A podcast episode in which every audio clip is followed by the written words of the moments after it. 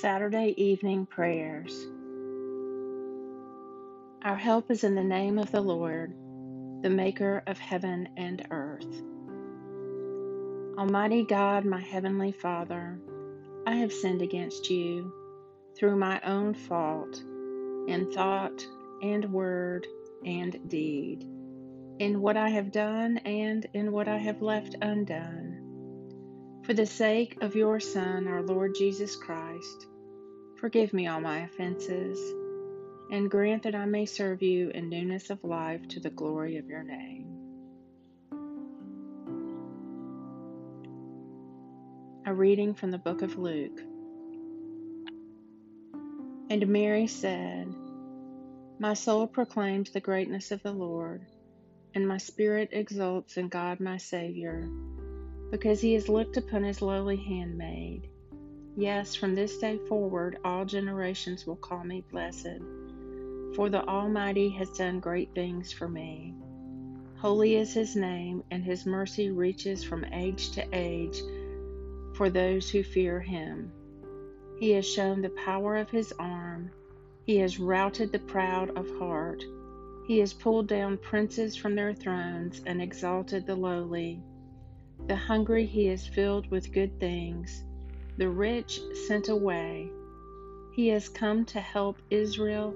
He has come to the help of Israel his servant, mindful of his mercy, according to the promise he made to our ancestors, of his mercy to Abraham and to his descendants forever. Luke 1 46 through 55. Glory be to the Father, and to the Son, and to the Holy Spirit, as it was in the beginning, is now, and ever shall be. The Evening Psalm Behold now, bless the Lord, all you servants of the Lord, you that stand by night in the house of the Lord. Lift up your hands in the holy place and bless the Lord. The Lord who made heaven and earth bless you out of Zion. Psalm 134 Into your hands, O Lord, I commend my spirit, for you have redeemed me, O Lord, O God of truth. Keep me, O Lord, as the apple of your eye. Hide me under the shadow of your wings. Our Father, who art in heaven, hallowed be your name. May your kingdom come and your will be done on earth as it is in heaven. Give us today our daily bread. Forgive us our sins as we forgive those who sin against us. Lead us not into temptation, but deliver us from evil. For yours are the kingdom and the power and the glory forever.